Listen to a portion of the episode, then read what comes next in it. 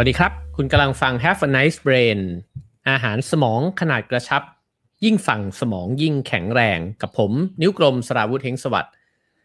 สนับสนุนโดยเปปทีนนะครับ โอเคครับ เราเข้าเรื่องกันเลยนะฮะ วันนี้เรามาคุยกันในหัวข้อว่าทำไมเหตุการณ์เดียวกันเนี่ย เธอกับฉันถึงจำกันคนละแบบนะฮะ อันนี้เนี่ยปัญหาคลาสสิกเลย แล้วก็จริงๆ เป็นทั้งในระดับส่วนตัวนะครับ ทั้งเป็นคู่รักเนี่ยอาจจะจำเหตุการณ์เดียวกัน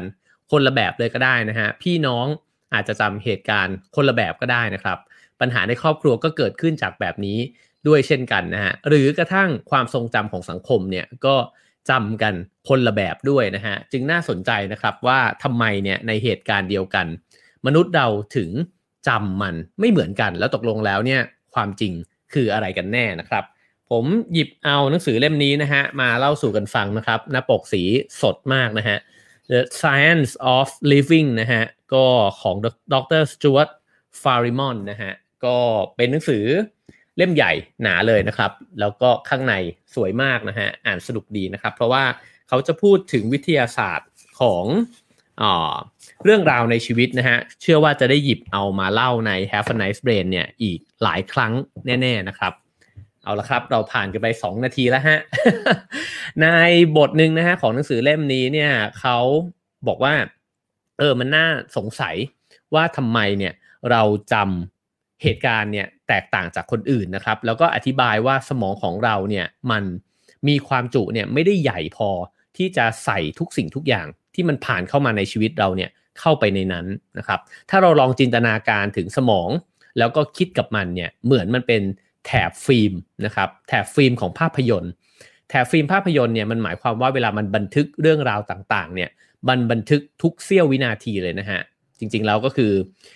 24 เฟรมต่อวินาทีนะฮะถ้าเกิดว่าเป็นเป็นฟิล์มหนังใช่ไหมครับ แล้วก็นั่นหมายความว่าทุกการเคลื่อนไหวเนี่ยมันจะถูกบันทึกเอาไว้ได้ทั้งหมดเลยนะฮะแต่เขาบอกว่ามันไม่ได้เป็นแบบที่เราจินตนาการแบบนั้นหรอกนะฮะเพราะว่าถ้ามันมันใส่เอาทุกเฟรมในชีวิตเข้าไปเนี่ย สมองมันก็คงจะต้องมีความสามารถประสิทธิภาพเนี่ยมากกว่านี้มากนะฮะ ฉะนั้นเนี่ยมนุษย์จึงเลือกจำนะครับ แล้วก็สมองเราเนี่ยทำหน้าที่คล้ายๆ กับช่างภาพในงานอีเวนต์มากกว่า คือเดิน snap ไปเรื่อยๆเนี่ยแล้วก็ snap เจอสิ่งที่มันน่าสนใจนะฮะก็จะถ่ายรูปเก็บไว้นะครับ เพราะฉะนั้นเนี่ย เวลาเราใช้ชีวิตไปเนี่ยเรื่อยๆนะฮะในแต่ละวันในแต่ละปีในแต่ละ 10 ปี แล้วก็จนกระทั่งถึงทุกวันนี้เนี่ยนะครับ สมองทำหน้าที่เพียงแค่ capture บางเหตุการณ์ในแบบที่มันรู้สึกว่าสำคัญหรือมันน่าจดจำนะฮะฉะนั้นเนี่ยมันจึงออกมาเป็นเสี้ยวของเหตุการณ์นะครับ ไม่ใช่เหตุการณ์เต็มๆนะฮะก็เมื่อรู้สิ่งนี้แล้วเนี่ยนั่นหมายความว่าในเหตุการณ์เดียวกันนะฮะสมมติว่าผม กับเพื่อนผู้ฟังเนี่ยอยู่ด้วยกันในเหตุการณ์เดียวกันเลยนะครับ เราอาจจะหันกล้องไปคนละทิศก็ได้ หรือกระทั่งในเหตุการณ์เดียวกัน เอาง่ายๆ สมมติเรากินข้าวด้วยกันนะฮะในมื้อหนึ่งเนี่ยพ่อเราอาจจะจำอาหารจานหนึ่งแม่นมากเลย แต่ผมเนี่ยกับจำอาหารเนี่ยอีกจานหนึ่งได้แม่นกว่านะครับแล้วก็พอคุยกันเนี่ยผ่านวันเวลาไปสิบปี แล้วบอกว่าเอ้ยเราไปร้านนั้นกันเนี่ยจำได้ไหมวันนั้นน่ะเรากินเรากินอ่า เรากินเป็ดย่างอ่าสมมตินะฮะแล้วพ่อก็อาจจะบอกเอ้ยไม่นะ วันนั้นไม่ได้กินเป็ดย่างเรากินปลานึ่งซีอิ๊วกัน แล้วก็ไม่รู้ว่าใครถูกนะครับ มันเป็นไปได้ว่าอาจจะถูกทั้งคู่ หรือกระทั่งว่าเป็นไปได้เหมือนกันนะฮะว่าอาจจะผิดทั้งคู่ก็ได้เพราะว่าทั้งคู่เนี่ยอาจจะไปเอาเหตุการณ์อื่นเนี่ยที่มันอยู่ที่ร้านอื่นนะฮะมาใส่ไว้ในนี้ เมื่อเราเห็นศักยภาพของสมองแบบนี้นะฮะเราจะเห็นศักยภาพของตัวเราเช่นกันนะครับ ว่าบางทีเนี่ยเราเกิดจาก เราเนี่ยมีความมั่นใจผิดๆนะฮะในการที่ใช้ความจำมายืนยันความคิดแล้วก็ยืนยันเหตุการณ์หลายๆอย่างนะครับเขาบอกว่าสมองเนี่ยมันเลือกสิ่งที่มันคุ้มกับการที่จะจำนะฮะส่วนมันคุ้มยังไงเนี่ยมันก็แล้วแต่แต่ละคนละว่าคุณเนี่ยมีเกณฑ์มีคุณทีเรียเนี่ยยังไงนะครับในการที่จะบอกว่าสิ่งนั้นมันสำคัญกับคุณหรือเปล่านะฮะ ทีนี้เนี่ยสิ่งที่มันเกิดขึ้นในกระบวนการที่2นะครับหลังจากที่เราจำเศษเสี้ยวของเหตุการณ์มาแล้วเนี่ยสิ่งที่มันจะทำให้ความทรงจำเป็นรูปเป็นร่าง ก็คือเวลาที่เราเล่าให้คนอื่นฟังนะฮะเช่น ในสมัยมัธยมนะโหตอนนั้นเนี่ยเคยมีเหตุการณ์นี้นะครับเคยจีบผู้หญิงคนนี้ก็ได้นะฮะแล้วก็เวลาเล่าให้เพื่อนฟังเนี่ยมันจะมีรายละเอียดเพียบเลยนะครับที่ปรากฏขึ้น แต่สิ่งที่มันน่าสนใจก็คือว่าไอ้รายละเอียดเหล่านั้นที่เราเล่าไปเนี่ย บางทีมันไม่ใช่ของจริงด้วยนะครับ แต่ว่าเราสอดมันเข้าไปเนี่ยในเหตุการณ์เพื่อให้ความทรงจำนั้นเนี่ยมันสมจริงขึ้น ในเมื่อเราจำได้ไม่ทั้งหมดเนี่ยแต่เวลาที่เราเล่าเนี่ยมันจะต้องตักกะมันต้องเชื่อมโยงกันใช่ไหมฮะ คือ ถ้าจะเขียนเรื่องแล้วเนี่ย เรื่องมันจะปฏิปต่อแบบไม่สมเหตุสมผลเนี่ยไม่ได้ ฉะนั้นสมองของเรามันเลยทำหน้าที่ตรงนี้ให้นะฮะในการที่จะเชื่อมร้อยเหตุการณ์ที่ดูเหมือนว่าเป็นเศษเสี้ยวเนี่ยเข้าด้วยกัน จนกระทั่งกลายเป็นเหตุการณ์ที่ดูสมเหตุสมผลมากๆ ราวกับเป็นเรื่องจริงนะครับ ยิ่งเล่าซ้ำมากเท่าไหร่ เรายิ่งเห็นภาพนั้นชัดมากขึ้นเท่านั้น และมันยิ่งดูเป็นเรื่องจริงมากขึ้นเรื่อยๆนะฮะฉะนั้นเนี่ยเรื่องราวในชีวิตของเราเนี่ยจริงๆ ยิ่งเราเล่าแล้วเล่าอีกนะฮะมันก็จะกลายเป็นเรื่องจริงของเราไปละ ถามว่าถ้าเกิดว่ามันไม่ได้มีใครเลยเนี่ยอยู่ในชีวิตกับเราตีคู่ขนานกันมาตลอดเนี่ย มันไม่มีใครมาเถียงกับเราหรอกครับว่า ไอ้ที่คุณเล่าอยู่อะตกลงมันจริงหรือไม่จริง แต่มันมันเป็นเรื่องจริงที่เราอยากจะจำมันแบบนั้นนะฮะจริง ๆ มันเคยมีหนังเรื่องอ่า Great Expectation นะฮะแล้วมันก็ขึ้นประโยคต้นๆเรื่องเนี่ยว่าแบบนี้เลยนะครับ ก็คือว่าบอกว่า ที่ผมกำลังจะเล่าเรื่องต่อไปนี้ ที่ฉันกำลังจะเล่าเรื่องต่อไปนี้เนี่ย ฉันไม่รู้นะ ว่ามันเป็นเรื่องจริงหรือเปล่า แต่มันคือเรื่องที่ฉันจำนะครับ มันคือเรื่องจริงของฉันนะฮะ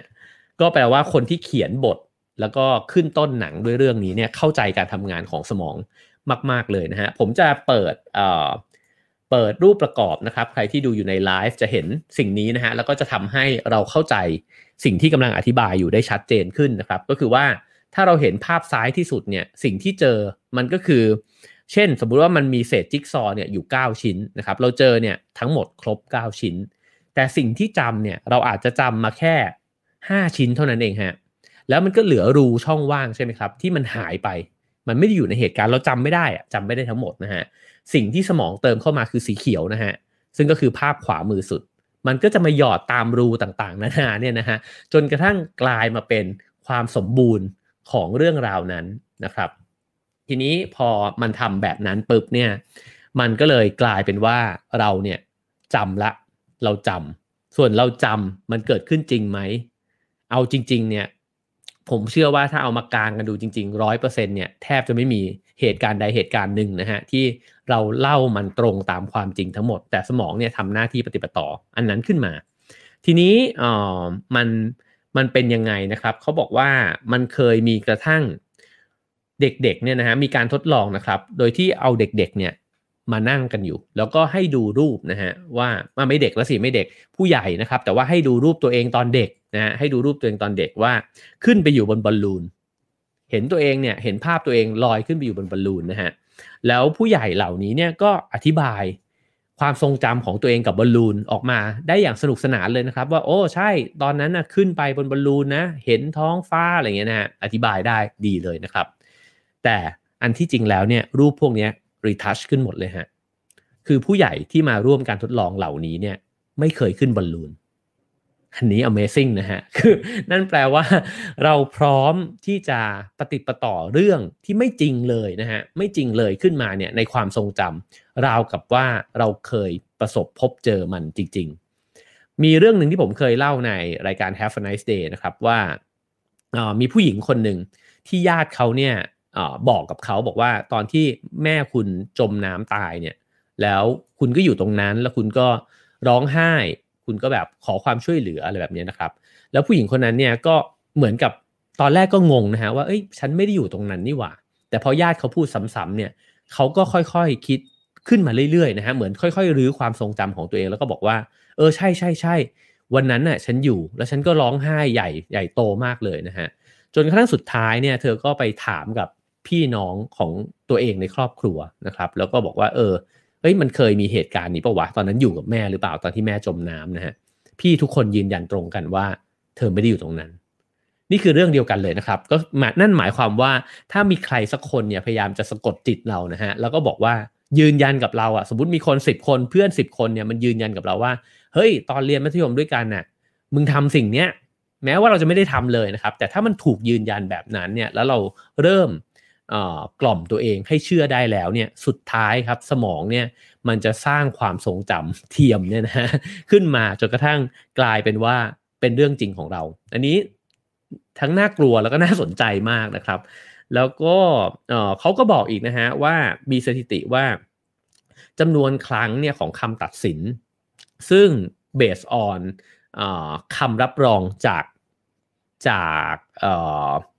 พยานนะครับ ก็คือพยานรู้เห็นเนี่ยแล้วก็มาใช้ประกอบในคำตัดสินเนี่ยนะครับเขาบอกว่า 66%เนี่ยมักจะเป็นคำตัดสินที่ไม่ตรงตามความจริง นั่นหมายความว่าพยานเนี่ยสร้างความทรงจำของตัวเองขึ้นมา